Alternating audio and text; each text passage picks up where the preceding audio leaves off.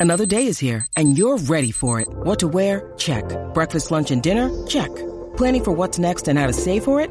That's where Bank of America can help. For your financial to-dos, Bank of America has experts ready to help get you closer to your goals. Get started at one of our local financial centers or 24-7 in our mobile banking app. Find a location near you at bankofamerica.com slash talk to us. What would you like the power to do? Mobile banking requires downloading the app and is only available for select devices. Message and data rates may apply. Bank of America and a member FDIC. When you need mealtime inspiration, it's worth shopping Kroger, where you'll find over 30,000 mouthwatering choices that excite your inner foodie. And no matter what tasty choice you make, you'll enjoy our everyday low prices, plus extra ways to save, like digital coupons worth over $600 each week. You can also save up to $1 off per gallon at the pump with fuel points. More savings and more inspiring flavors make shopping Kroger worth it every time. Kroger, fresh for everyone. Fuel restrictions apply.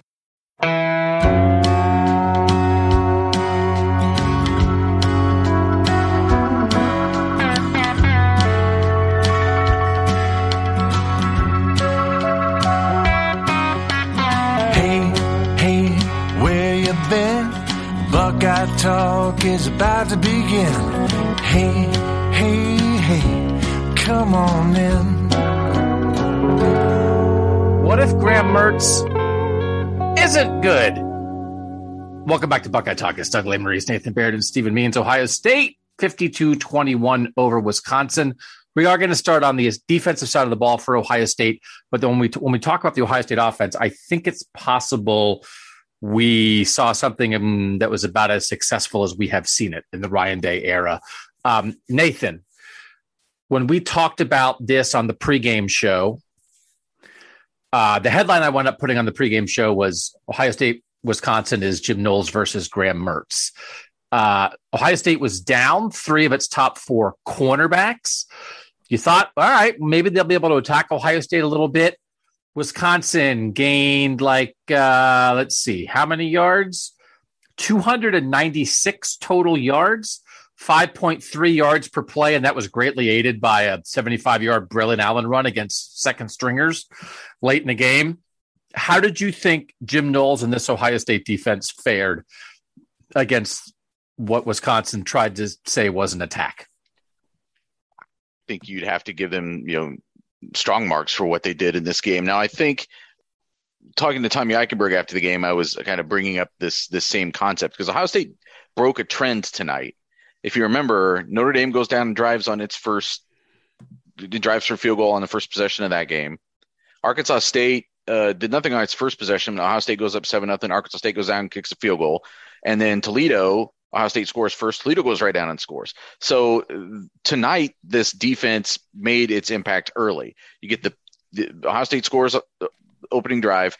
Tanner McCalister gets the interception. He turned that into a touchdown. They shut Wisconsin down again. They turned that into a touchdown. So all of a sudden, it's 21 to nothing. And reminiscent of a little bit of the Michigan State game last year, now you've got a team that is sort of taken out of its comfort zone and what it wants to do offensively, taken out of its game plan, and put in a position that was you know favorable for Ohio State. I was a little bit surprised still that Wisconsin didn't come after those corners more than they did.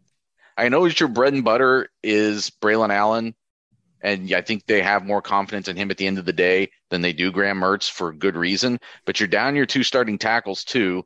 Like I don't understand why they didn't just attack those corners a little bit more than they did. Um, but also, uh, I, I, I don't know what was really there for them once they're down 21 to nothing.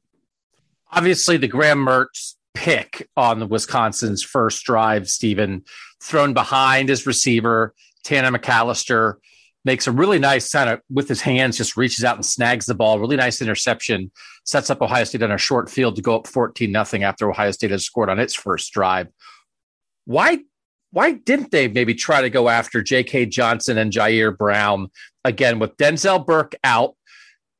Came out with a club on his hand after we did all that discussion after he wasn't at practice on Wednesday. And then it was like, no, it's good we had that discussion because I hope, I think people who listened to this podcast were on alert for maybe something going on with Denzel Burke.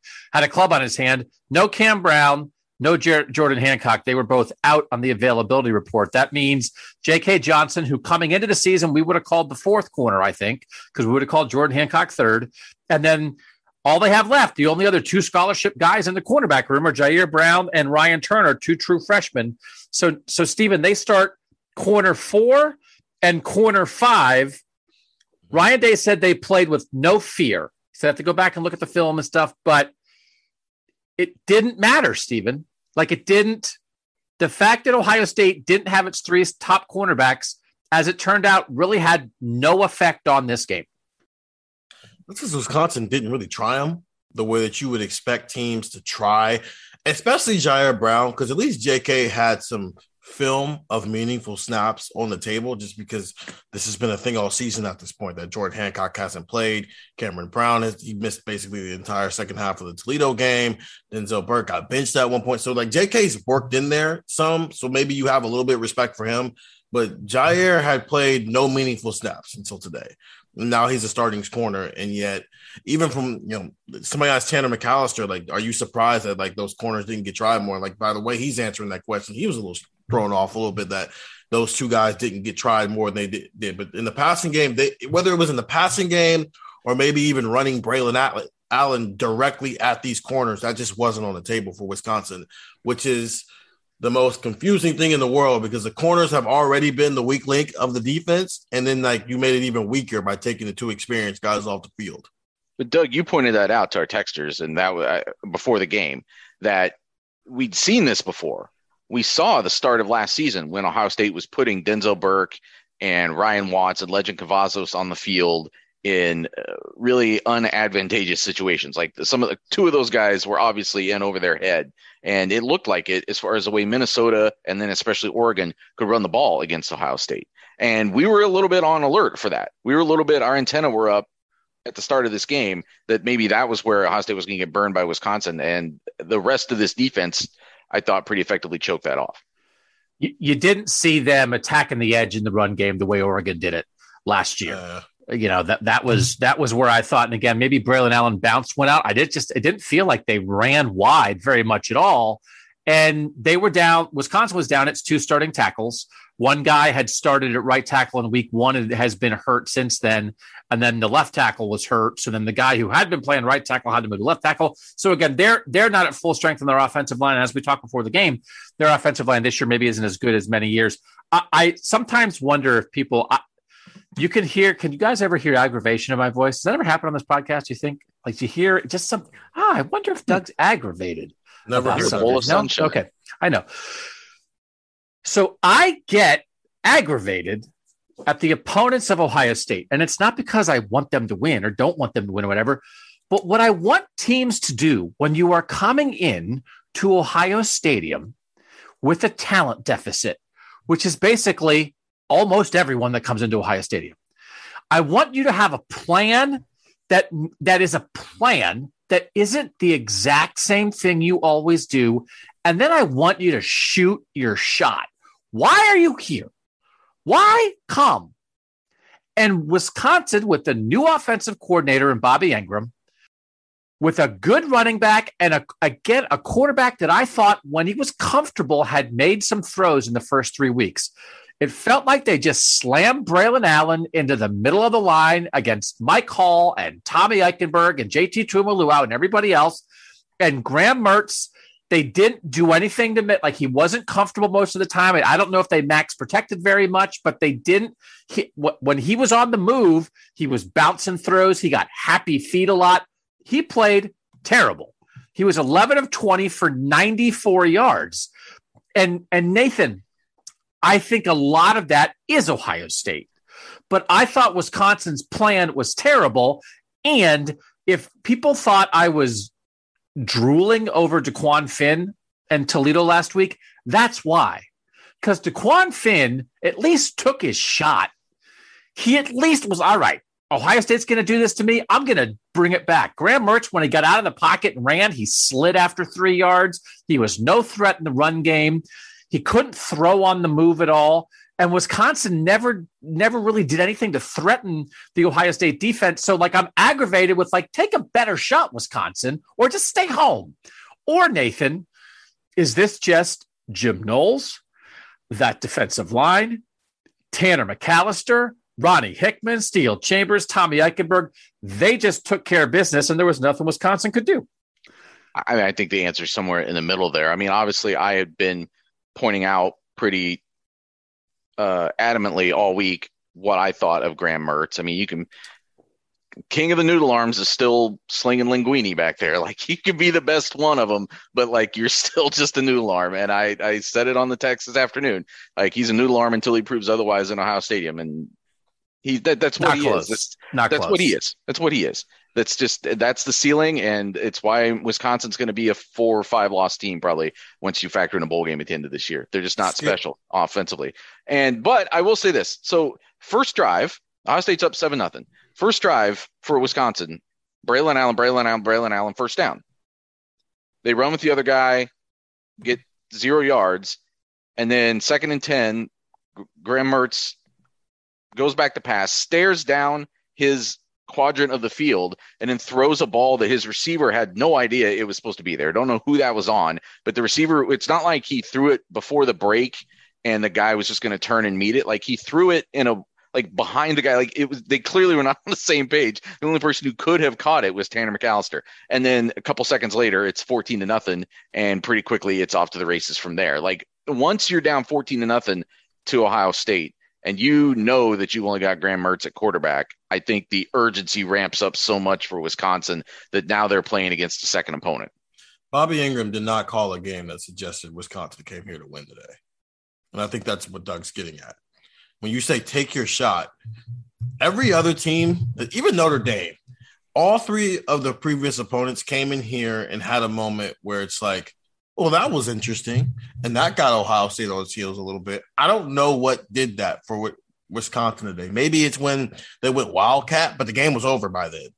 But by the time they went Wildcat with Braelon Allen and started doing a lot of that stuff, I don't remember a play just offhand right now that early in the game was like, "This is our, we're taking our shot at you," and Yeah. I- you you you played kind of scared. I, I wonder how much. Yeah, I wonder how much of that is just a, a pride thing.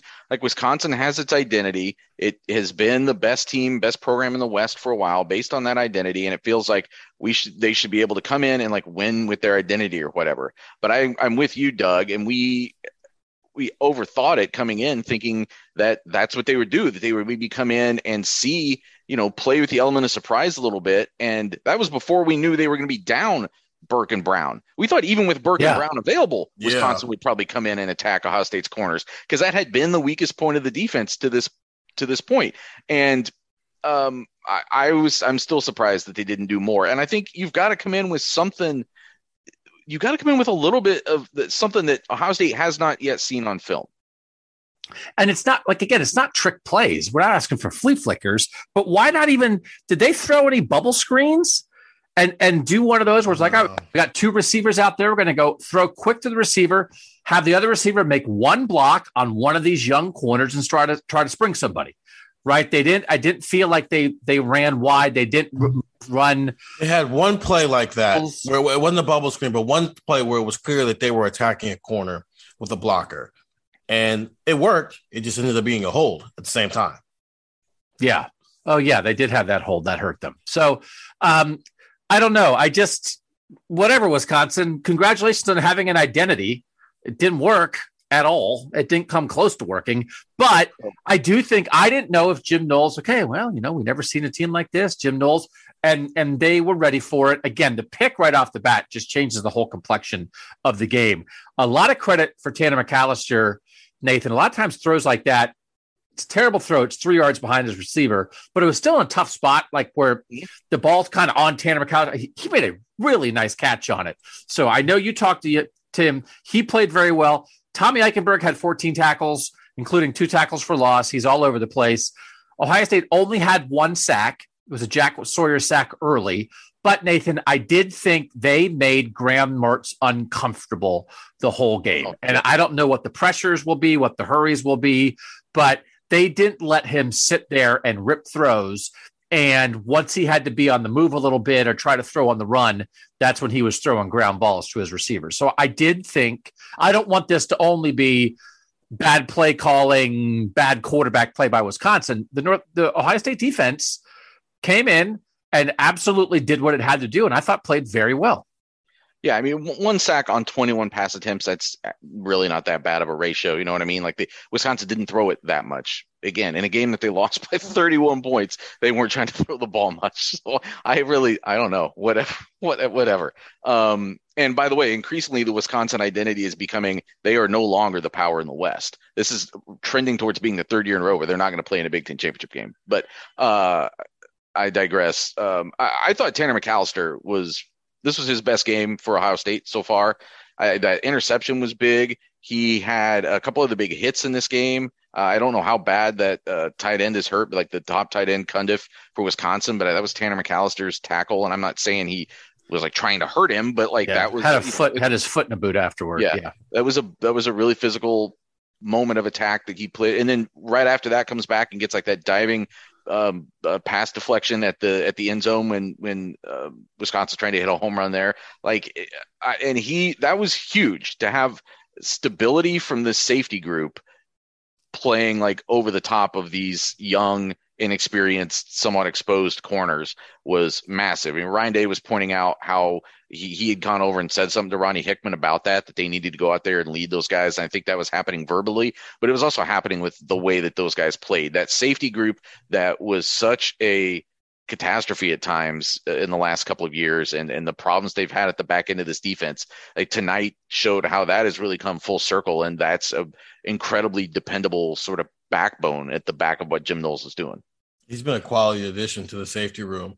You know, he's his impact on the safety room is almost similar to what Jonah Jackson's impact was on the offensive line room in 2019. That's a ridiculous statement. We're not even going to not dignify It's literally he he uh Man. he he he has been it, it is it's it's Stephen it's it's kind of that it's solidifying right like it's yeah. and then but then guess what he made a couple plays tonight made a nice pick yeah. made a play on a ball in the air right? But I mean, like that was, I do think that was a valuable point, and the way Ryan Day explained it of we got young corners, and I told our safeties make sure you have their back, and they did. Yeah, and that's and that's how it should work in, in a this situation is, like that. This is the epitome of what they mean when they say safety-driven defense, and it got now I got tested to its greatest limits because you're playing young cornerbacks. But the idea of the the safety-driven defense is that Jim Knowles is going to attack with everybody else in the, the front seven consistently, and even the corners at times. I mean, his first play as defensive coordinator here, he sent Denzel Burke on a cornerback blitz.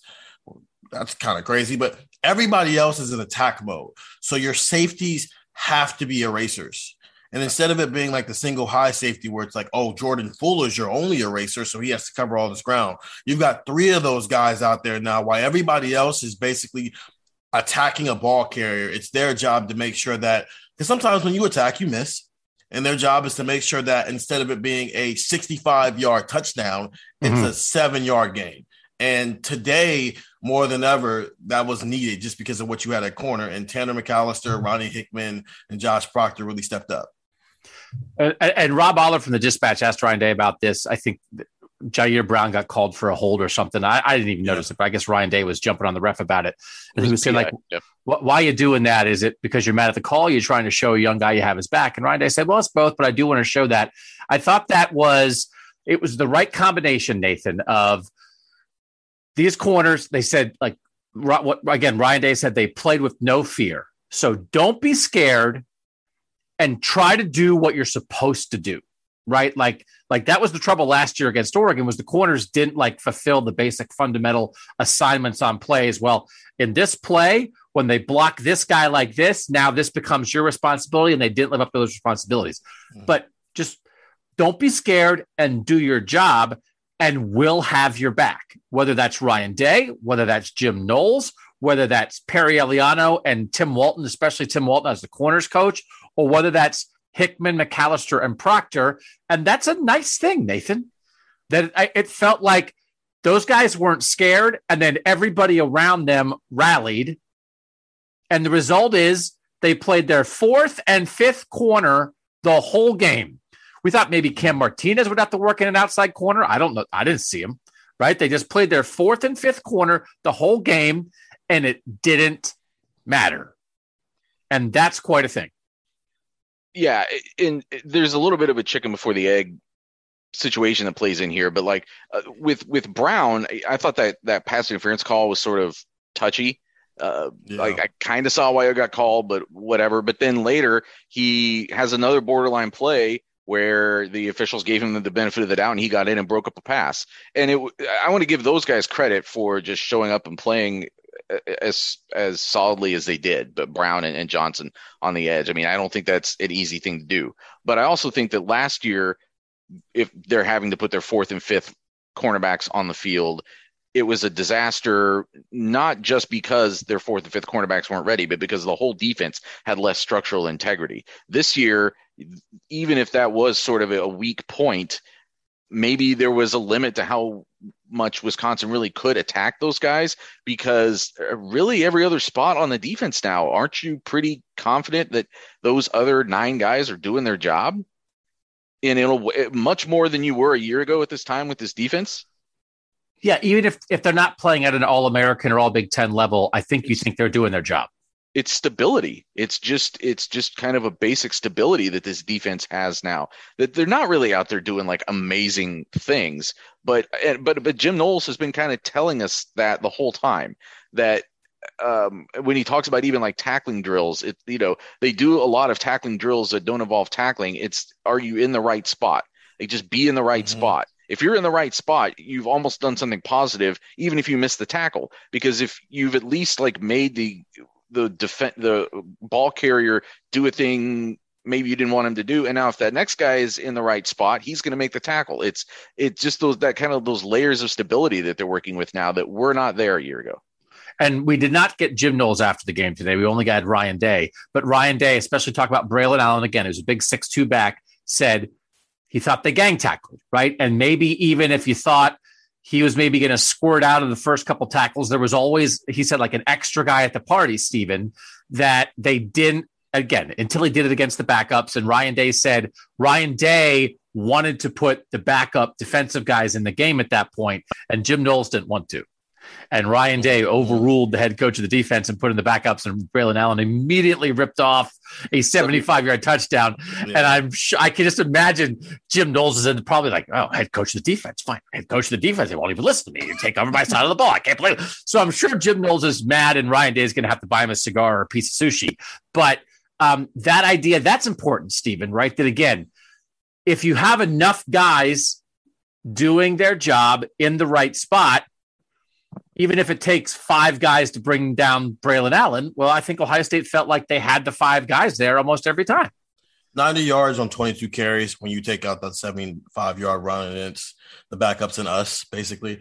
Um, yeah, they did. That's Knowles talked about that on Tuesday when we got him the idea of how you take down a bigger back like that. It's got to be everybody. It's not going to be on one person because if it's one person, he's bouncing off for that. They did gang tackle, even if I did not realize Tommy Eichenberg had 14 tackles until you said that. That's I don't even know where to begin with. That's pretty impressive. But th- they did exactly what the game plan was against another Wisconsin running back, and that's gang tackle, and that's why it was four. It was 4.1 yards per carry for him before that. So job well done. But I also will say to wrap up the Ohio State defensive portion of this last year, when Ohio State had a clear deficiency on defense, Joe Moorhead, the Oregon offensive coordinator, attacked the deficiency until it cracked. And, and attacked it some more. And then, and then, and I, it didn't feel like Wisconsin did that. No. So now the deficiencies weren't as deficient, and Ohio State was there with the with the what's it called? Gawk? Sock? What's the stuff? Caulk. Caulk. K A U. I don't even know what you're trying to get at right now. Gawk? Why did I call I it gawk? I don't know what you're trying to get at. So. Caulk. They were there with the caulk more quickly, right? Caulk says it. Ah, caulk. And they brought the caulk, C A U L K, more quickly than they did a year ago. So, so yes, Nathan, it wasn't as deficient and they were quicker to patch it. But also, I don't think Wisconsin tried it as much as Oregon did. And maybe if they would have tried a little bit harder and a little more effectively, maybe it would have made, maybe Wisconsin would have been a little more effective offensively. Not that they would have won the game, though. Yeah, I think they might have been able to not get buried quite as quickly as they did to where it's 21 nothing to 28 nothing. Like, I, I but last year, I think it's fair to say right now that the deficiencies were so much more widespread than just those corners. This defensive line is better than last year's defensive line.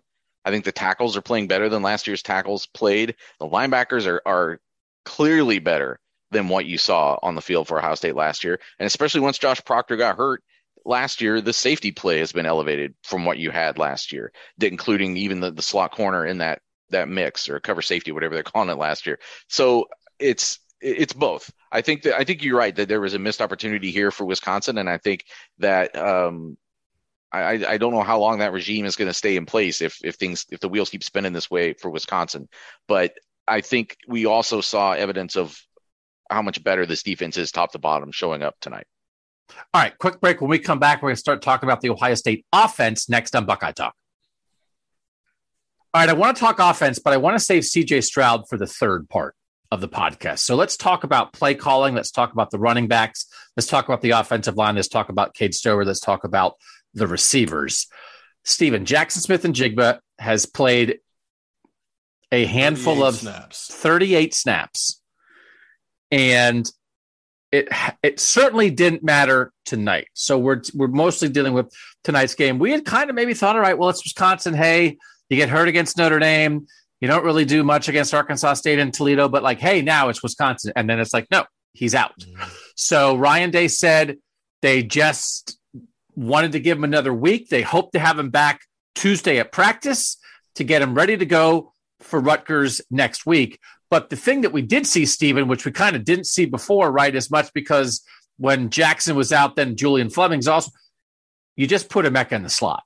So it's Julian, at X or Marvin at X, Julian at Z, Emeka in the slot, and now you're just it's just a mecca for for Jaxon. And yeah. Emeka Egbuka is not as good as Jaxon Smith-Njigba right this second, but it's not slowing down the passing game. It's hard to say, Stephen, but like we would be fair to say we kind of didn't notice that Ohio State's best offensive skill player wasn't there tonight. Kind of didn't matter. We could say Emeka Egbuka isn't as good as Jaxon Smith-Njigba is right now. Um, he had six catches for 118 yards and two touchdowns, and he was playmaking in the slot. But I mean, I think there might be a case that he's as good as what Jaxon Smith-Njigba was at this point in his career at the last year. That they might be the same player. I don't know. Five star recruit, number one wide receiver in his class is starting to pop. Uh, that makes sense to me.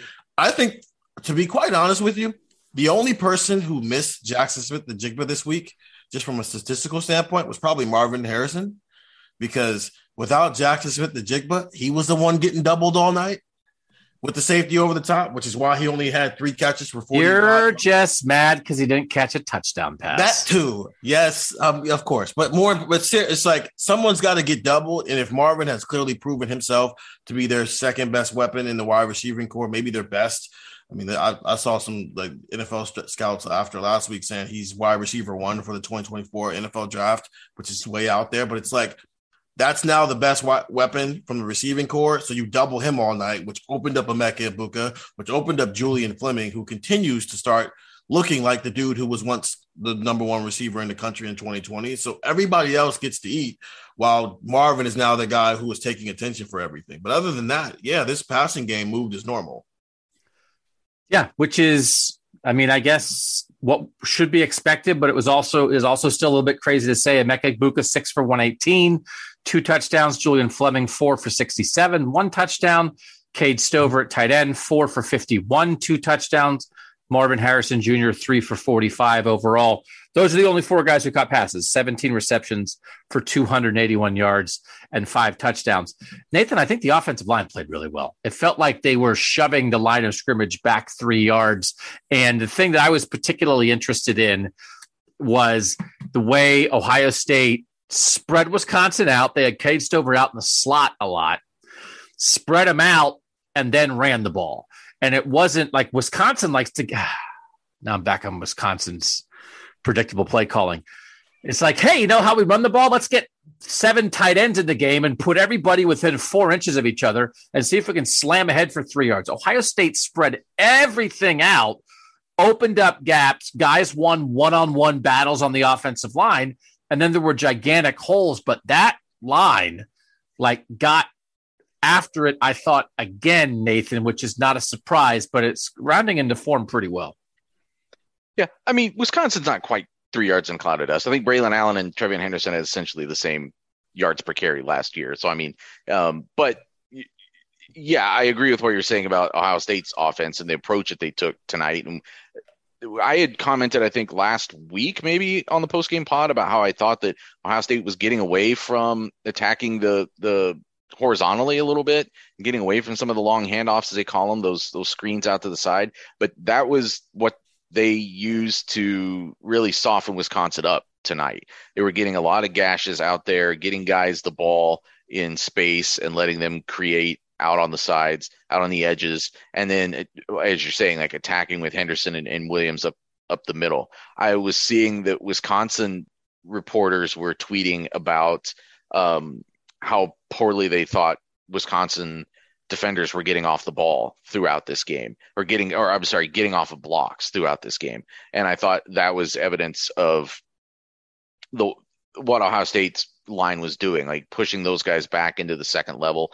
Really, Henderson and Williams both didn't have to work that hard to get you know get a foot into that second level and uh, i thought you know those linebackers for wisconsin didn't let them like get too loose a lot but it was still a lot of like eight nine yard chunks that that williams and henderson both seemed to be getting and uh, the the the sticks were just moving all night with this ground game. And there was a point in the third quarter where I think the the ratio was like 22 to 13 on runs to passes. And it, it started to feel a little bit like 2019 to me, where you had a defense that was kind of just shutting an opponent down and they were content back then it was just J.K. Dobbins, but content to just give the ball to their running back. In this case, it's two guys, and let that be what is propelling this team down the field. Donovan Jackson spoke on behalf of the offensive line. Donovan is a, is a nice guy. It's sometimes hard to explain. It's like, hey, you know, you guys kind of did everything you wanted. And Donovan Jackson was very big on the like, well, we have a lot of things to clean up. And it's like, do you? do you? But he did say, and I believe this is a direct quote it's gratifying to move a man from point A to point B, which Oh, I can't a, wait to re-listen to that because he's so nice. So hearing yeah. him talk violent like that, it's probably so. But it polite. was such. It was. It was very polite violence. Yeah. Which I'm sure he'll have a T-shirt line called "Polite Violence" for the NIL by the end of the week. Polite violence brought to you by Donovan Jackson. It, it is, but like that is a. It's basically an encapsulation of football. It's gratifying. Is it gratifying to move a man? Makes me want to move a man from point A to point B. I tried to move Landis, didn't get anywhere. So Mm. I, I thought that that was they. It, I kind of want to ask Ryan Day about this next week, and we've we asked him these kind of things before, but there are times, Stephen. I thought it especially true in the passing game again tonight, but in the run game even because it wasn't. It wasn't. Miyan had a really good run where he broke two tackles on a third down run, two tackles behind, short yeah. of the first down line to gain and then went another 20 yards after that. And if he had gone down on the first hit or gone down on the second hit, it would have been fourth down. And instead, it was an explosive play. That was really good. A lot of the other stuff, it I didn't feel like it was grinded out run game. It was super effective run game, but it was kind of wide, wide zone. Maybe like the holes are there. They're they're like it's it's it's gashing people but it's it's certainly not three yards in a cloud of dust. But I think it was all like the balance of the run in the pass, the way they spread them out. And I thought that you know the first drive they throw basically like a bubble screen to Marvin Harrison gets 18. They run Cade Stover down the middle out of the slot gets 22, and then a crossing route to Emeka Egbuka gets 33. And it's like over here, over here, over there. What do you do? And that set up everything they wanted to do in the run game, I think, Stephen, the rest of the game. Because they spread them out, showed them what we could do to you in the passing game. And then Wisconsin was like, oh, shoot. And then they gashed him with the run. But it, it was, I don't want to say it's easy. Of course it's not. But Stephen, there are times when this offense is on where it absolutely looks easy. And the thing that always happens to me is I think a play went for three yards or four yards, and it went for eight or 10 and half the time, I can't believe it because it was the easiest 10 yards you just ever saw in your life. Ryan Day let the passing game be a threat today. It was almost like this gun that he constantly had on safety. Except a lot of times in the past, we've seen Ryan Day just start shooting the gun when he didn't have to shoot it. When the run game was doing fine, I I think he didn't do that today. There was a point in the game. I even texted our testers. He had ran it 24 times, where it was pretty much the Miyan TreVeyon show with that fullback dive to Mitch Rossi thrown in there, and they'd only thrown it 15 times. I don't know how many times in the last two or three years here where I've looked at a stat sheet and it was that significant that the run they were running the ball more than they were throwing the ball. Usually, if it's that much of a you know a just off, it's usually the other way that they're Yeah. throwing it too much, and then we're all going Ryan. Why won't you run the ball today? To your point, he started the game off showing you I can get you this way and I can get you this way. You pick one. Wisconsin said neither, so he said okay. We're going to hand the ball off. And then TreVeyon and, and, and Miyan did what they needed to do in the run game. But also, yes, I've said it. I think we've all said it. Sometimes this run game can get a little stagnant because there's no diversity to it. This isn't one of those days where any of that matters because guys are simply moving their guy at the line of scrimmage. So Wisconsin had two explosive plays in the run game, 10 or more yards, and one of them was that 75 yard touchdown against the backups. Ohio State had six in just the first two quarters. Yeah. So really it was like six to one Mm. in real in, in important time, first half of explosive plays in the run game. it's just there there are so many times when you watch you watch a college football game you watch an nfl game and yards can be so hard to come by you see you see teams work super hard for four yards sometimes. Three different guys make great blocks. The running back does exactly what he's supposed to do and it's second and seven. And ohio state i, I again i didn't realize uh, this is they ran it like they were throwing it is how like I would because Nathan like I didn't realize there was such a disparity. I almost didn't realize they were running it that much because they were sort of throw running it. Like it 43 was to 27 was the totals. it was spread out. It was wide. It wasn't because when they ran it, like when they ran it against Notre Dame on the the drive that iced the game, that was like Ryan Day was like, "We ran it." Oh, and everybody was like, "That's what I want." And after the game, I was like, "Is it what you really want?" I don't. But like this, this felt like it, Nathan. It it it felt wide open to me, even though they ran it more than they threw it. Am I crazy? Like, do you know what I'm saying? Kind of. It just there's there's the stats and the run pass. Okay, this is the real stuff. But it's the I, it felt wide open all night to me, and that's what I like about Ohio State because wide open in space, one on ones. What are you going to do? You can't cover these guys. Sometimes when they get in tight and that's pounded, it's like, why are you trying? That's not really what you do best. This was a run heavy game in a way that kept it explosive and wide open, and that feels like, oh no, that's that could work against a lot of people. Yeah, I, I agree. And I'm I'm doing some math here. It was um, Henderson and Williams. It was 6.9 yards a carry, but I want to take out the Henderson, or I'm sorry, the two touchdown runs for Miyan Williams because they were two and three yards, and that's as many yards as he could have gotten on those. So he was like, he was he was capped on those. So it's 7.23 yards per carry if you take out the two Miyan Williams touchdown runs where he couldn't go any more than the five total mm-hmm. yards he got there. I mean that that says a lot. Like when you're when you're gashing Wisconsin to that mm-hmm. degree, Wisconsin can't win that game. Like if you're doing that to them in the run game, you know that there are explosive plays on top of that in the pass game. They can't possibly keep up with that. You're that's how you're knocking a team like that off the field.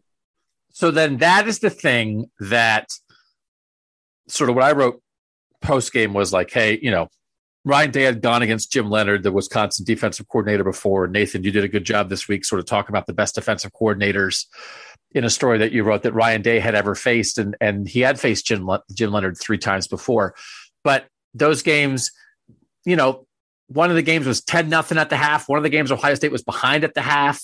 You know, one of the games they started with three punts. You know, they wound up with it like their yards per play in each of those games wound up being in the sixes. This was 8.3 when they took the starters out. It wind, wound up being 7.7. And I thought this, again, when you have Wisconsin week, Stephen, you talk about identity. Mhm. I thought this was Jim Leonhard, who might be the best defensive coordinator in the Big Ten now that Mike Macdonald's back in the NFL. getting the fuller, fuller dose of the Ryan Day identity as opposed to the first three times, which was Ryan Day's first year as the offensive coordinator in 2017 in the Big Ten title game when JT Barrett was coming off the arthroscopic knee surgery. And then 2019, it's a regular season game, which was more like Chase Young dominated that game. And then the offense took a little bit while to get going. And then the Big Ten championship game where Justin was kind of hurt in 2019 and they were down at the half. This was, hey, Jim Leonhard, you're good, but let me show you the Ryan Day identity in that it was continually spread out, but then balanced within that style. And I I felt not that it's new, but I kind of thought that was about as good, maybe again, and it slowed down a little bit in the second half. But like the Michigan State game last year, Michigan State stunk on in the past defense. It was like they were a top 10 yeah. team, but we all this is the second ranked defense in the country by by football outsiders. We know Wisconsin has limitations. But this felt like, oh, this is the Ohio State offense. And I don't think Jim Leonhard had ever really faced this that way before. I think Ryan Day's got a little bit of a competitive streak and some ego there because there might be a case that this is the most, you know, complete Ryan Day play caller experience we've seen since the Sugar Bowl, where he's like tearing Brent Venables apart. Yeah, no, I think that might be true since the since the semifinal in twenty when they got the revenge uh, on Clemson. Brent I mean, even the, the first half of that Michigan State game last year was. But, but yeah, but like I, like you just said, like Michigan State's pass defense is already awful, and the best pass passing offense should be able to do that to the worst passing defense. So that you have to work in that caveat. There's no caveat of like, oh, this is the second best defense in the country by the number standpoint coming into this week. Just like with Clemson, even in 2019, before things went off the rails, Dave was kind of toying with Brent Venables for a lot of that first half. They just couldn't finish drives. Uh, there is something I think too. When it is these, you know, more high profile, I guess, for lack of a better way of putting it, defensive coordinators who can kind of get the job done. I think Day pulls out his best play calling ability. The Rose Bowl like, last year was pretty good too. Nathan, you, yeah, once the defense started helping him out, yes, it was pretty good. You you asked as we were finishing the, the post game, they think, how did this compare to like the 2014 Big Ten championship when Ohio State beat Wisconsin 59 to zero? In that game, it just felt like, hey, Ohio State has a, a new quarterback with a rocket arm and a high jumper receiver, and these Wisconsin corners can't cover them. And like, that's it. And Cardale's going to throw it up and they're, they're going to have no chance. I thought like the first drive, that was, that was not necessarily like elite individual talent by Ohio State, which when you think about Ohio State receivers versus Wisconsin DBs, you, even when Wisconsin is highly ranked defensively, you're probably going to see that. I felt like Ryan Day was scheming him open. It was like, oh, Cade Stover's in the slot, and now he's running down the middle of the field, and there's nobody. Mm-hmm. Oh, looks like they're playing zone here. Now here comes Emeka on a crossing route, and guess what? There's nobody near him. And that was what felt different to me, Nathan. I don't think people are surprised when an Ohio State passing game just looked more talented than a Wisconsin pass defense. But this is, hey, it's Jim Leonhard. And it was like Ryan Day kind of was doing anything he wanted to do. And that was what felt a little bit different about it to me because Ohio State out talenting somebody in the Big Ten is is nothing new. Yeah, the, when I did that breakdown earlier this week, it was rare that a like Day had faced a guy multiple times and not put up at least five, one 500 yard game on him. Leonhard was like the exception. Now they came close. I think they had like a 492 in there, and but all, in all three games have been in the 400s. Uh, but it wasn't just the sheer numbers tonight. Like it, they had averaged, I think, 6.4 yards per play in those three games against Leonhard defenses tonight. It was 7.7. Like that's a pretty significant jump up. Like they just they they did what they wanted to tonight, and I think some of it is. Um, you know, Wisconsin's playing without some DBs. They're missing some guys, uh, obviously, but that this was just we, we're starting. This was the best example we have because it's the first one, but I think it gives us a a uh, a picture of what the rest of this Big Ten season could look like up until Ohio State plays Penn State at least. Because I don't like we saw the results today of teams like Rutgers and Michigan State, like the next two opponents Ohio State has coming up. We could be looking at um, a, a defense that could really establish itself in these next two weeks. Hey, yeah, by the way, just so you guys know, I'm not going to the Rutgers game. Again? The home game? I don't want to go. Again? Iowa Maybe- scored. are you ever going to watch Rutgers play football in person again? It's No. been since 2019 since you've actually seen them. I just, I don't. I, I said what I had to say. I have nothing else to say about Rutgers. Once I write, Rutgers will never beat Ohio State. What else is there to say? Mm. What else is there Well, to I say? think, I think you should do what you would do if it was a Rutgers away game. You should fly to New York, fly to Newark, take the train in to New York City, see a show, get some of those empanadas you like. See a show. Ri- write write about that. Yeah. I'd say and say and write it and that you learned more about football watching um Hello Dolly or whatever than you did actually watching would have if you'd watched Rutgers play football. Hello Dolly is a great show. So anyway, I if this headline off the Rutgers game, I didn't go to Rutgers, Ohio State. I did this instead. Colon Doug I'd read that. I'd actually, I'd read that. I actually think I'd read that. And then it's just like three and a half hours with me. What did I do? Did I rob a bank? Did I take a nap? Did I go? Did I stage a production of Hello Dolly?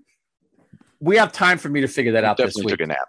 You definitely Oh, Ohio State, uh, excuse me, Wisconsin coming into the game had actually was ranked uh, when they were tied for 12th in the nation and the fewest plays of 10 yards or more allowed this season. They had allowed 26 in three games, so basically nine per game. Not and again, of course, it's a lower level of competition. I get it. Nine per game. Ohio State gained 10 yards or more, Nathan, on 10 of their first 14 plays. Yeah, And, yeah. and that's the thing about this. Like sometimes the stats, it's like, well, you know, kind of like we do with the Braelon Allen 75 yard run. Well, you take out this 90 yard play or you take out these two. There's nothing to take out of this Ohio State performance because they didn't have, I don't even know what their longest play was. What's their longest play? Their Um, longest play was 30 was the 33 yard catch and run Yeah. by Emeka. They didn't have a play longer than 33 yards, but they averaged 7.7 yards because Nathan, they had constantly had plays of 10 yards or more. That again was the thing. Everybody, you break a tackle, you pop a run, and you're gone, right? That is not what they did. They got chunk play after chunk play after chunk play, just doing sort of like basic offensive things, which again is why I think that's more important, impressive than we threw up a 50 50 ball and our receiver caught it for a 70 yard touchdown. But honestly, now if you think about it, so they've given up 26 in three games. So when you consider the two of those games were New Mexico State and Illinois State, which is an FCS program that's like not even like a great FCS program. I mean, so But again, it's 12th, it's the 12th best in the nation, and everybody's playing yeah, I suppose bad that's teams. true. Like That- that, like, that- uh, you know, yeah, I, I, whatever. Uh, I, I think that you know. Anyway, we get into you get into conference play, and as Michigan, I think probably found out a little bit today, as some other teams around the country are finding out when they get to play their first conference game, like it's it's an equalizer. And I think we learned uh, we learned some things about both Ohio State and Wisconsin today. Heck of an equalizer to have in week four. So let's let's touch on the running backs briefly here. TreVeyon Henderson, 21 for 121, 5.8 yards per carry.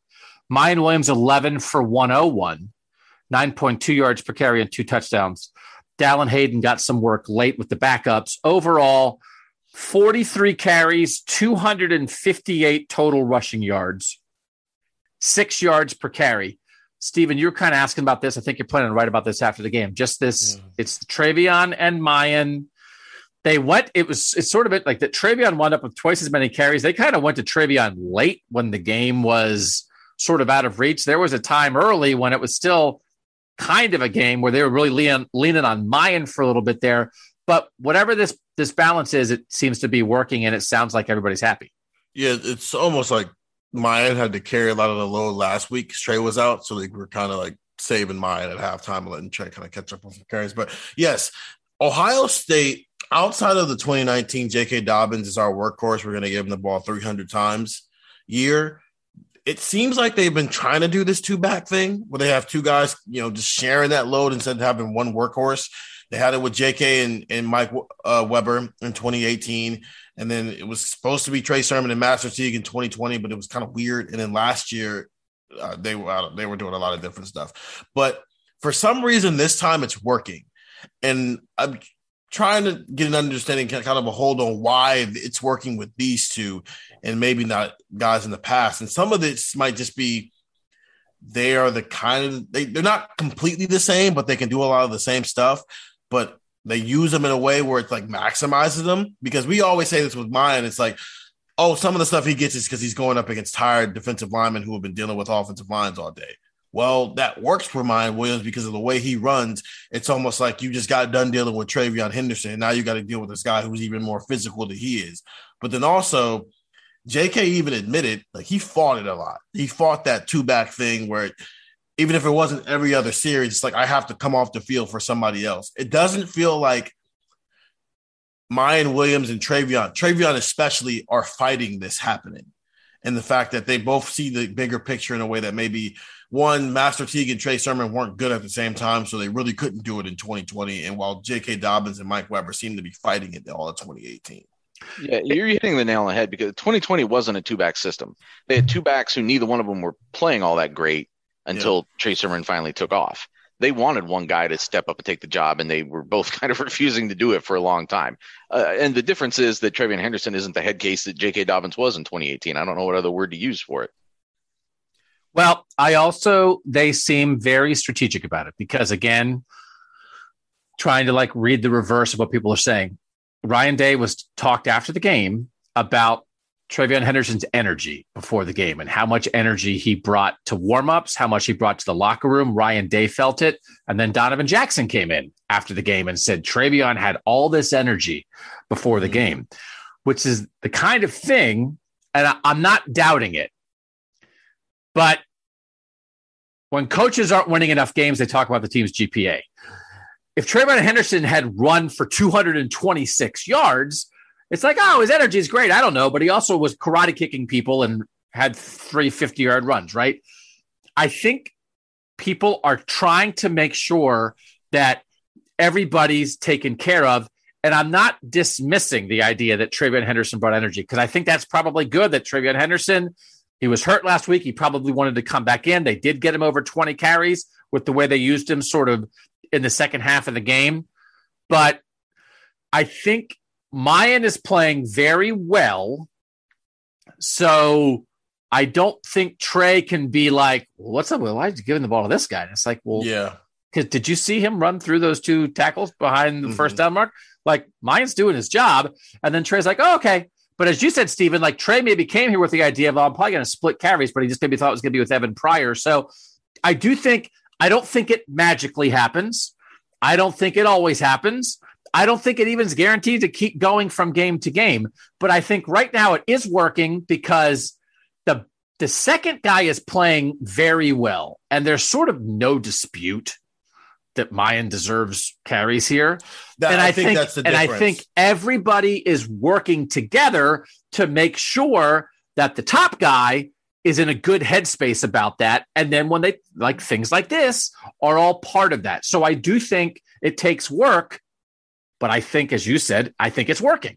Yeah, it's it's Trey already start having signed up for this coming, but I do think the more important part is Miyan Williams is playing at a level where it's not obvious who the better back is, even if we know who has a higher ceiling. I think everybody everybody knows that TreVeyon Henderson has first round ceiling, uh, Doak Walker, all that stuff ceiling. But it's a little easier to sell this when when you take TreVeyon off the field, the production doesn't drop. And as a matter of fact, there are times where maybe the production even gets raised because Miyan's having a better day.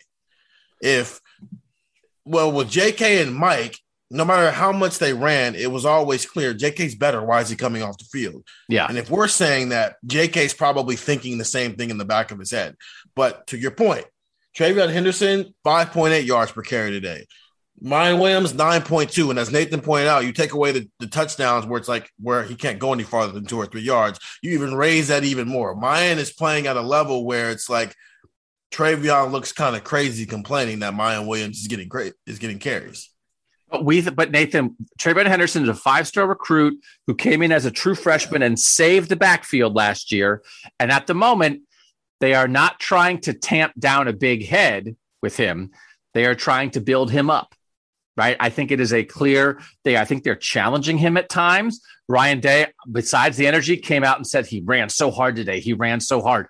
They're trying they're they're tr- the stuff Kevin Wilson said about hey, I love one cut runners, right? You get I think they're they're working as a team to build a structure around TreVeyon to bring out the best of him while understanding that the best thing for the offense right now is the two of them together and it's all good and I think I think all involved do deserve credit.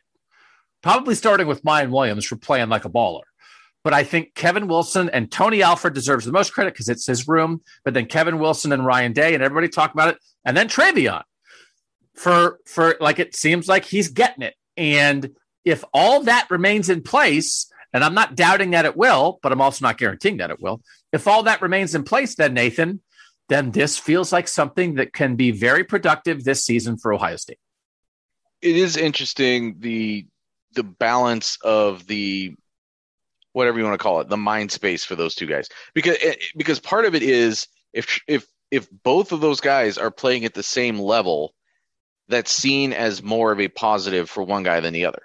If they're both playing at a whatever 87 out of 100, a 92 out of 100, then that's seen as Miyan Williams playing above expectations, above his recruiting ranking, above uh, his abilities even potentially. Whereas with TreVeyon Henderson, it's like, oh, you're only at Miyan Williams's level, and that's not really fair to anybody. But I think that is how we even sometimes look at it. Certainly, how fans I think sometimes look at it because they expect certain things based on the recruiting. Like if Miyan Williams is playing at that level, okay, credit to him. But then shouldn't you be in an even higher level? So I'm still not 100% sure um, what we should be expecting from TreVeyon Henderson at this point, but because we have seen the high end of it, but we haven't necessarily seen it consistently. So are are our expectations off a little bit on him, or should we be not even thinking about it that way? Should we be just be thinking about it as this is what the run game does right now? Because we're also talking, making, having this whole conversation now outside of what that offensive line did, which you, Doug, were obviously referencing early in this conversation too. I think this is a different conversation when we if in a playoff situation. When you're trying to get through a season and it's week four, I get it.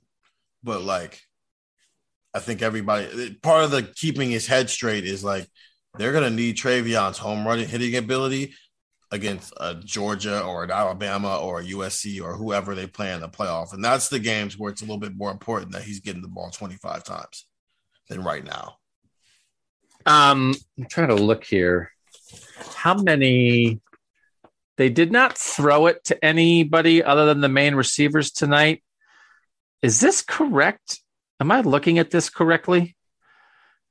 Am I looking at this correctly? Does TreVeyon Henderson not have a catch this year? He does not. That's correct. Yep. So I would rectify that. well, I mean, no, okay. Some of that context is like he gets like dinged up sometimes, and then we're spending a lot of time on the sidelines finding where he is. Did they take his helmet? Is he in the tent? Well, well and but I'm just saying, but he has uh he now has four he had 21 carries tonight, right? He had mm-hmm. 21 carries tonight. He had 29 coming in. He has 50 carries and no receptions. I don't think that's the right balance. That is a little weird. That's certainly not what we would have expected coming in. I had a uh, I was responding to a text or question, I think, this week about that. Um, and kind of looking back at some game, and it it is a little bit weird. Number one, that just because his reps have been down, you know, he, yeah. he came out of some games earlier, only played the first series against Toledo, so that takes away some opportunities to to catch passes. But I don't think that they're avoiding him necessarily. I don't think they're targeting Miyan Williams as a receiver in a way that they're not targeting him. They're just not calling screens for the backs. I mean, like there are I times think, when yeah. you throw a screen to Trey, it looks like he shot out of a cannon. I think that's. I think some of that's Cade Stover too. Yeah, I was going to say that. I think Cade Stover's because there's only five catches by running backs, and um, two of them are Dallan Hayden, three of them are Miyan Williams. I think Cade Stover is still stealing the running back catches. And, and one of those, one of the Williams ones was in the Notre Dame game, the famous one where he, you know, has to come back Scramble on play, and- and that, guy- yeah. and that was not like written up that way for him. That was Yeah. kind of like last ditch, and I think that that could have just as easily been TreVeyon Henderson on that. But they've just got they just have not done the screen game at all with the backs. Right. No, and correct. and and and it's one of those things that's like, well, how come CJ Stroud's not throwing to his checkdowns? It's like because his first two reads are open all the time. Yeah. Sorry, I didn't throw a six yard tech check down to TreVeyon Henderson. I was busy throwing a 33 yard crossing route to Emeka Egbuka. Sorry, Trey. So that's not, I'm not really talking about the checkdowns. I'm talking about like, hey, let's run a screen and get a blocker out in front of our slingshot running back and let him do what he does. Because I think that's one of the better things that he does. And Right. again, I, um, Miyan has three catches. I would I would not be in a hurry to throw a screen to Miyan Williams. No offense. I would just give it to Miyan Williams and let him try to run somebody over between the tackles. But I would try to do put that in my game plan and try to throw a screen to TreVeyon Henderson at least once a game. Well, how did we know? Like, what was our best evidence that TreVeyon Henderson should have been the starting running back for that team last year? It was Uh, that screen pass against Minnesota that he took off with, and we were like, "Oh, okay, yeah, that's that." We thought that was what that was going to be, and there it is. Like, Yeah. So maybe maybe give him the ball. Yeah. So, hey, Ryan, Mr. 52 points. Why don't you throw to your running backs more? Okay. When we come back, who's the guy we got to talk about? The Heisman frontrunner, CJ Stroud. Next on Buckeye Talk. So we're back, and CJ again, entertaining in the post game, said he has to make sure he doesn't get bored handing the ball off, which is so beautiful because it's so I get honest. Yeah. And it's like he, but he is, he's not fighting it. He's just admitting it that he knows he doesn't really want to throw it 45 times a game and run it 20.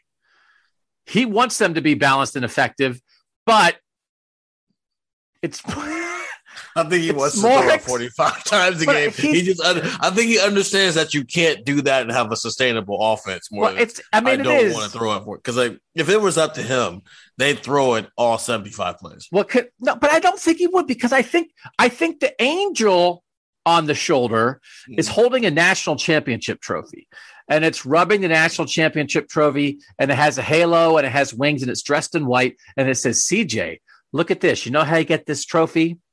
Offensive balance, spread them out and run it. And then the devil It's is holding the Heisman And the devil's like, "Where's your five thousand passing yards? What? What's this Joe Burrow thing? What are we doing here? What? What? We're what? We got two backs, thirty-two. We're running the ball for two. You only threw for two hundred and eighty-one yards. What are we doing, CJ? And I think I think he tells the Heisman Devil, CJ, to cram it. And he says, I'm with you, Angel National Championship, CJ. But then when he's with the Angel National Championship, CJ, he gets he gets bored sometimes. That's all. I don't know. I think he's smart enough to know that you can't hit those play action shots over the top if you never actually hand the ball off. Like you, the team does have to believe that you are going to hand the ball off in order for a, a play action pass to work. I mean, yeah, I mean, but he said it.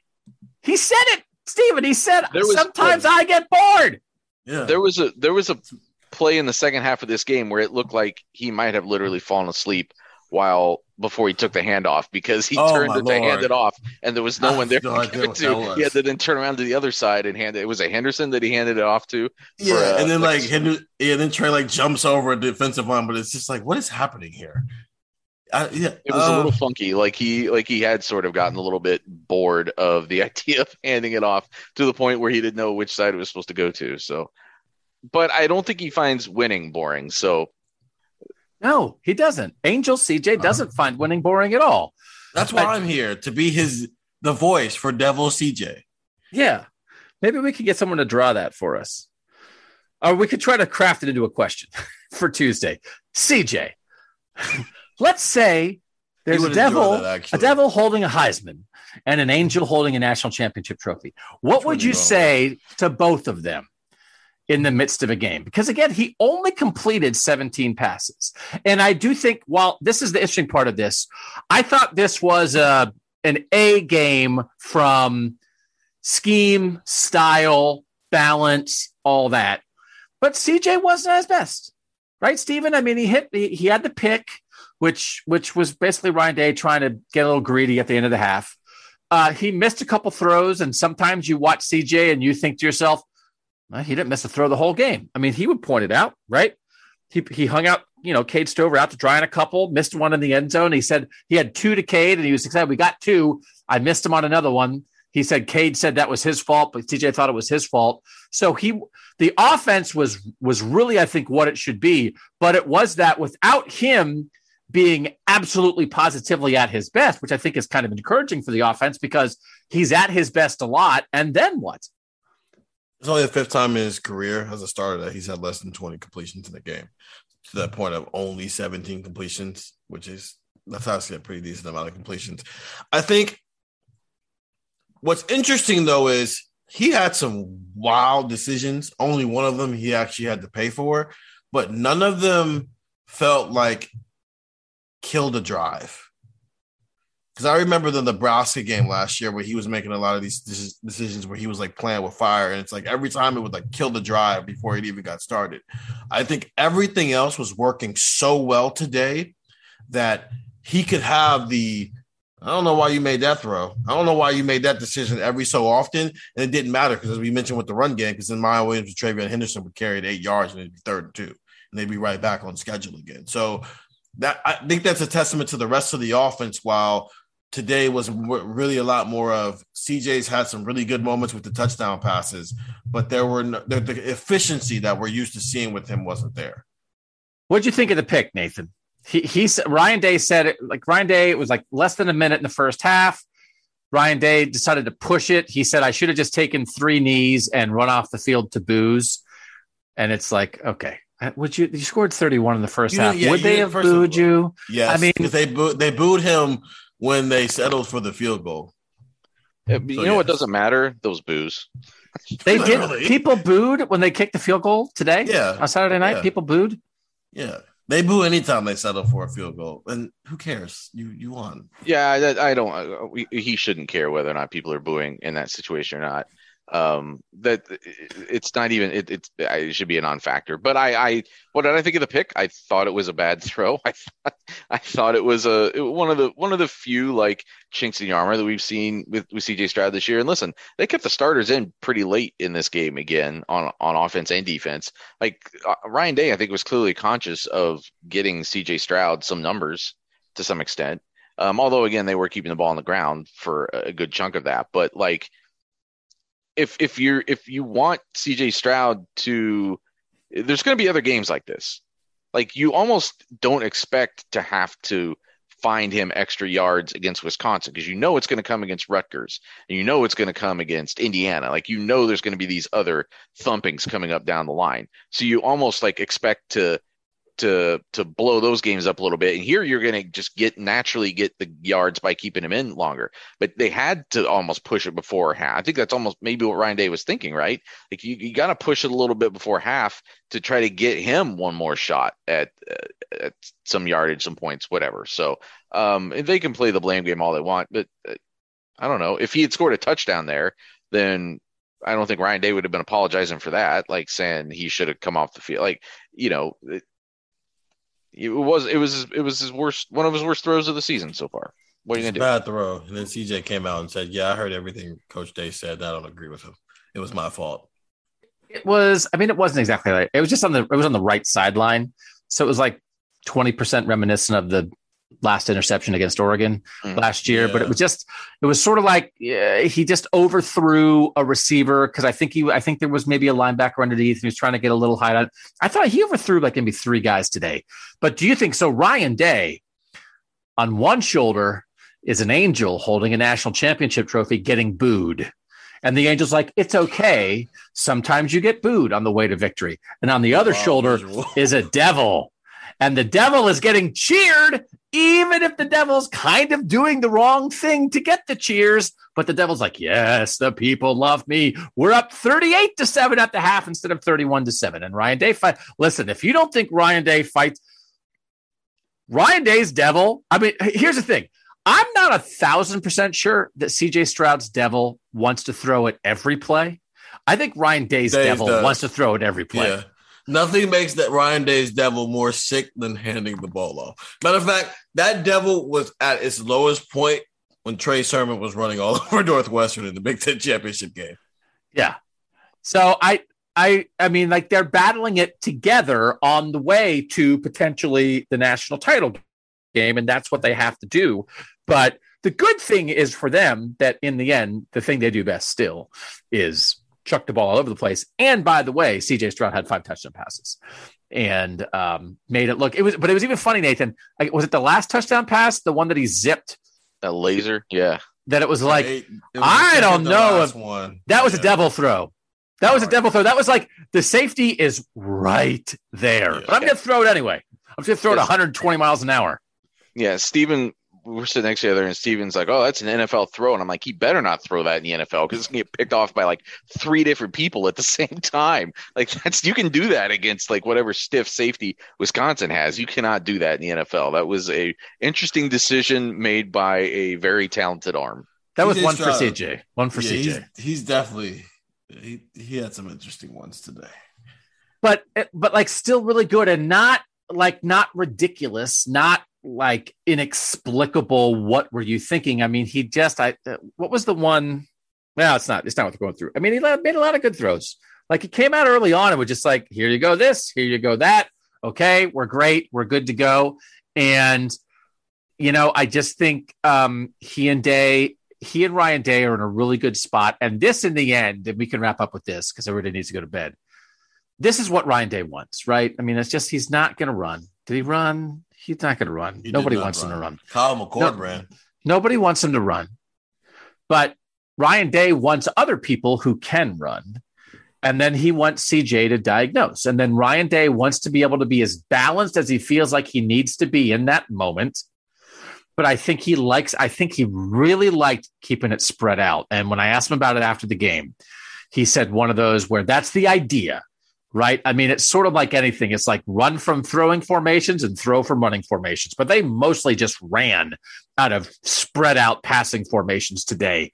Cade was out in the sl- Tim May was asking about it.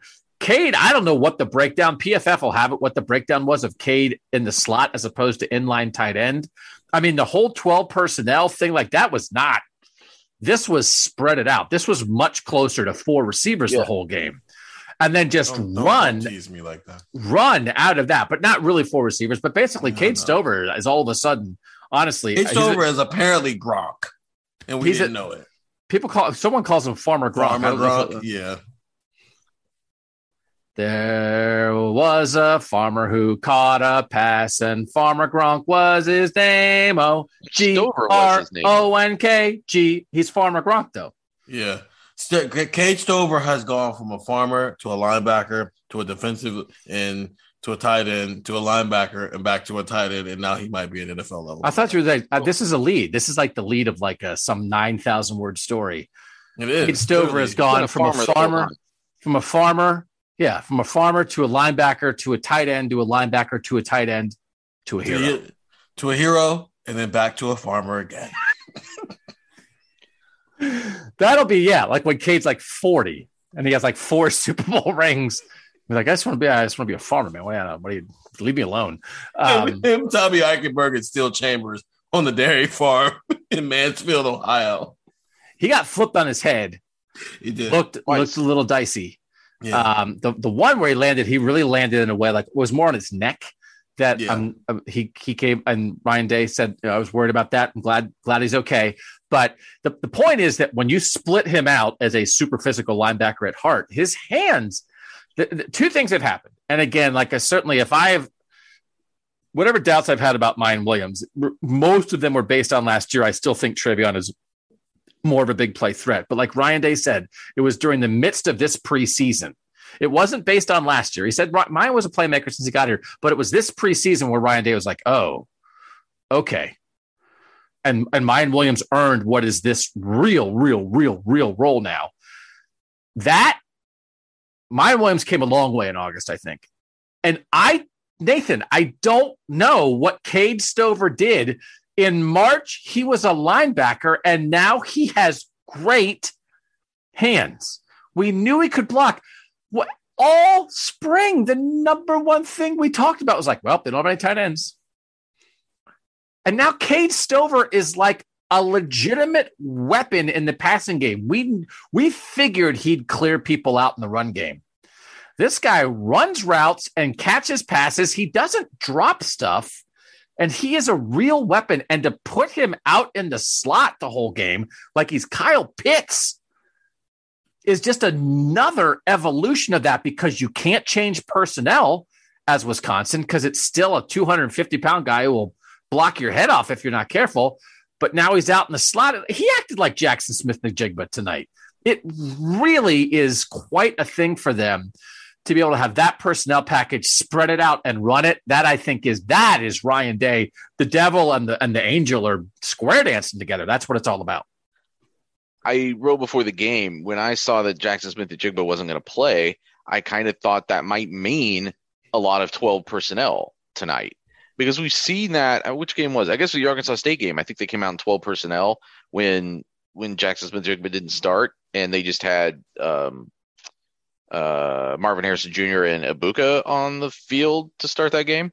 And I got partially though because Fleming still wasn't playing, so that changes the. But anyway, um, so I thought maybe they would come out and do the same thing again tonight. But I think it goes back to what we talked about at the very first, uh, at the start of this, that Wisconsin sees its one identity that it has to come out and try to beat you with because that's who it is. Whereas Ohio State looks at what Wisconsin's defensive identity might be, what what what was what Wisconsin would want Ohio State to attack it with and says, no, we're going to do the other thing. We're going to make you uncomfortable because we have so many different ways of doing this and we're comfortable in so many different uh, capacities here that we can maybe do the thing that isn't exactly our number one chief strength. We can approach it a different way and it's still going to be something that is going to really frustrate you and be difficult for you to defend. And that's what they did, I thought, coming out and spreading it out the way they did. What if we just call her call Cade Stover and Jigba? CSN. JSN and CSN. It's all good to go. It's about working the middle of the field, right, Stephen? That's what it's about. Whoever it is, work the middle of the field. And Cade St- Jaxon Smith-Njigba owns that. There was a play where Emeka tonight caught one easy, kind of middle of the field, and then exploded. It was like, okay, that looks familiar. But but that was part of the thing last year. It's like, why didn't they throw to Rutgers? Well, because Jaxon Smith-Njigba took over that entire part of the passing game. Between the mm-hmm. hash marks, that's his area. And in his absence, Cade Stover makes a difference in that area of the field. And when you can threaten the middle, as well as deep shots down the sideline, stuff horizontal, man, there's there's it's like a it's like a tic tac toe board, man. Like there's every little box you can check because you can hit him everywhere. I think the combination of him and Emeka make up for Jaxon because they like do different parts of what made Jaxon great. It's like Emeka, at least not yet, isn't like it doesn't look like he's a lead at the whole. Here's a four yard catch. Can you turn it into a 14 yard play for me, please? And thank you very much, like Jaxon could. But he's a really physical receiver in there. And Jaxon's a pretty physical receiver. So he takes care of that part. While because he can't do the whole take the four yard catch and make it a 14 yard play, that's where Cade Stover comes in as a guy who is a vertical threat at this point. I mean, they're sending him down the seam uh, multiple, t- like in a way that we kept pleading for them to do with Jeremy Ruckert, who's probably looking at all these games and doing the Leonardo DiCaprio meme at this point. Like, why didn't you do any of that stuff for me? But it's like, if Cade Stover is handling more of the downfield process of like work in the middle of the field, and you've still got that aspect of, of Jaxon Smith-Njigba's ability to route run in there that Emeka brings, then that's where the whole can Ohio State win without Jaxon Smith-Njigba eh, question becomes a yes. All right, that'll do it. Come back on, I guess Monday it is. We'll put Ohio State in the national context. Some goofy stuff happened, man. USC barely won. Clemson barely won. Michigan got pushed pretty hard. Georgia had a goofy game with Kent State that nobody saw coming. So it was a it was a goofy weekend uh, at a time when Ohio State faced what is a pretty good Big Ten team, maybe even better than that. I'll be curious to see what Wisconsin does rest of the year, which will help put this in context a little bit more, right? Does is it are they going to be? Nathan said, um, I think they could lose four, you know, maybe lose two more games. They're already two and two with the loss to Washington State thrown in here. Um, Minnesota looks pretty good in the West. I, I, still think I might pick Wisconsin in the West because I just think Mertz with not as much pressure might be decent and they can get Braelon Allen going. But that'll that'll put this game in context. But at the moment, we don't want again, we don't want to come in and be like, oh, we think Wisconsin's pretty good. Then Ohio State drubs and be like, ah, Wisconsin stinks. This was Ohio State making Wisconsin do this. This Wisconsin defense is going to be ranked in the top 10 statistically at the end of the year. Zero doubt about that. They always are because they some of because they play in the Big Ten West, and now they get to go play Spencer Petras and Ryan Hilinski and whatever other quarterbacks the West is throwing out there. So that's going to happen. But I also think Wisconsin will move the ball on some people, and they just they did not really do it against Ohio State. Thanks to you guys for listening. Read cleveland.com slash OSU. For Nathan, for Stephen, I'm Doug, and that was Buckeye Talk.